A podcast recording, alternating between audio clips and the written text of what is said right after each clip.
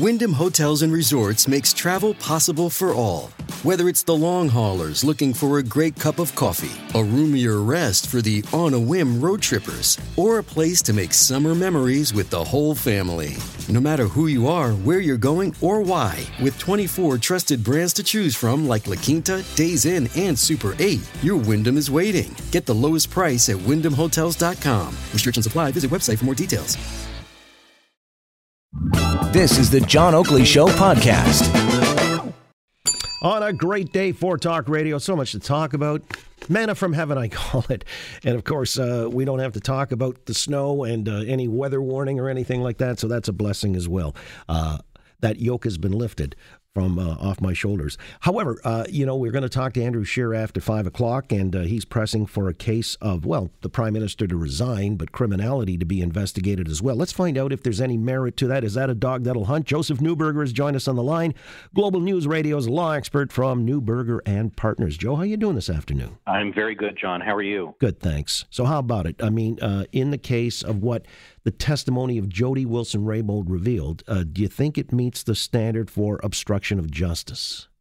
I do. You know, there's one comment in particular, and, and let's let's be clear. We have to see the text messages and the notes to ensure that what is being stated by the former justice minister is indeed accurate. And I've had my concerns about how she dealt with legislation in the past, so I'm no fan of hers either. Let me be clear about that.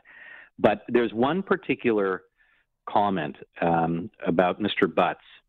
And at a meeting, allegedly, Mr. Butts told her, Jess, there is no solution here that doesn't involve some interference. Yeah, that was her, uh, by the way, that was her chief of staff, Jessica Prince. Yes. And so this is a meeting which is meant to then be communicated to uh, the Attorney General.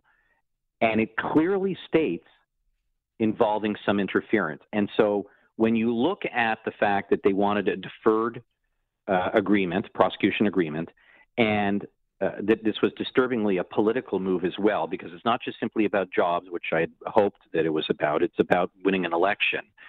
This has overstepped inquiring, asking, sourcing out what the issues may be and how this will impact Canada at large. This is now pretty close to a direction. There is no other solution other than some interference. And to me, that is a direct attempt to influence an officer of the uh, an officer of the court, somebody who's involved with the ministry, to try and direct a prosecution in a particular way. It clearly fits within the definition of Section 139 of the Criminal Code, and there are other offenses as well because you can't you can't intentionally intimidate or interfere with the work of a government official either. So this is not good. Well, but can they prove it? I mean, it's unless it's documented in writing somewhere along the line, it becomes a case of well, do they call that hearsay or yeah one person's interpretation. Look, when you've got Bill Morneau trying to say that, well, we were contextualizing the seriousness of the ramifications of any decision, just wanted to put that into perspective or context. So he stands by it. He says nothing from our party that uh, was inappropriate. Look, there are gray areas here. I get that. But if she has text messages, and that's why I said we have to see the text messages and the contemporaneous notes that she made so that we are able to verify the information that she has provided to the Commons Committee uh, to, to see that this is really quite genuine. But if if we take it at its highest, that she did receive this type of pressure, that there was, in essence, uh, a direction that a deferred prosecution agreement should be made, then that is an obstruction. And the way you prove it is she can testify. She can give a statement. She can testify. She can produce her notes and produce the text messages, just like any other criminal case in Canada. Many cases are won on the basis of purely testimony of a witness without any demonstrative evidence to support it. In this case, it looks like there's text messages, and she's made notes contemporaneous with many of these communications and meetings. I'm not saying she's accurate because we all have to see this information, but it is quite compelling at this stage, given her testimony and her opening statement to the Commons. Again, with Joseph Neuberger, Global News Radio's law expert.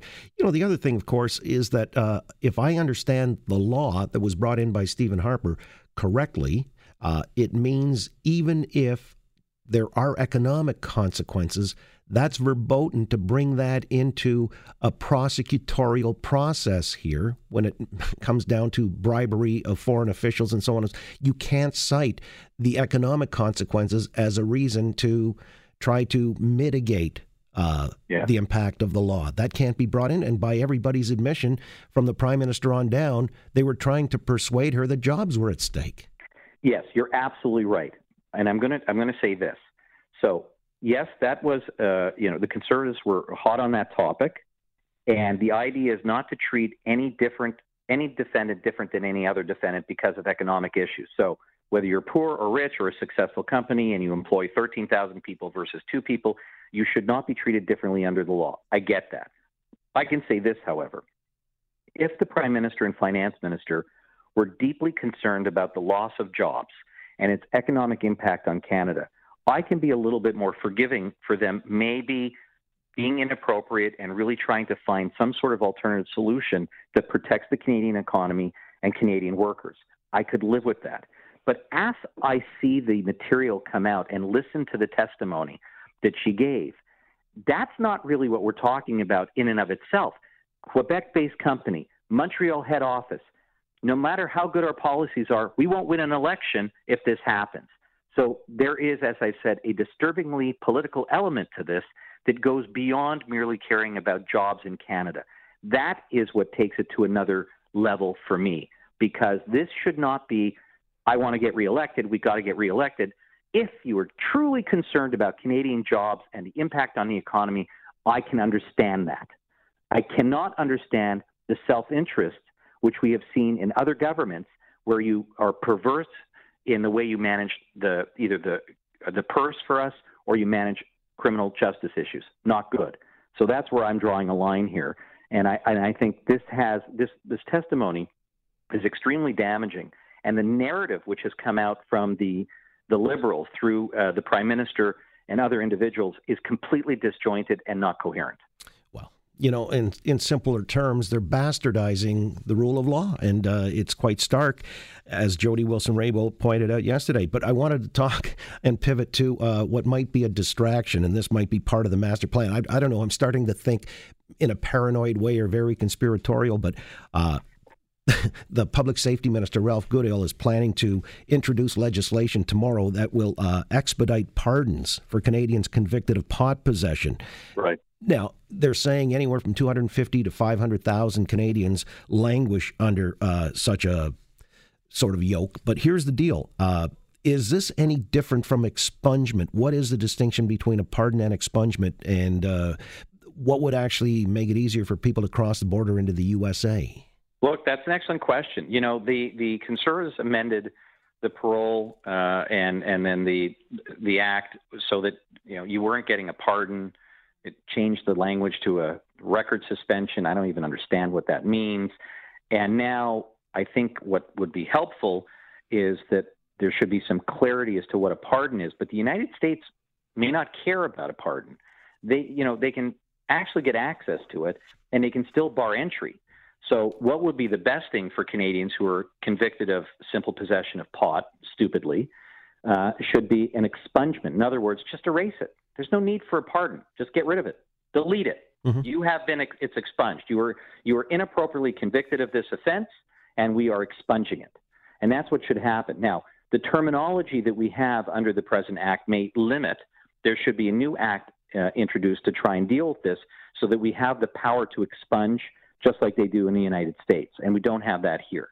And the liberals, just here's another thing: if they really want to pivot, they promised when they'd come in that they would take a look at the amendments to the Pardons Act, that they would take a look at it and see about the timelines and what a record suspension means. And we've seen nothing in that regard.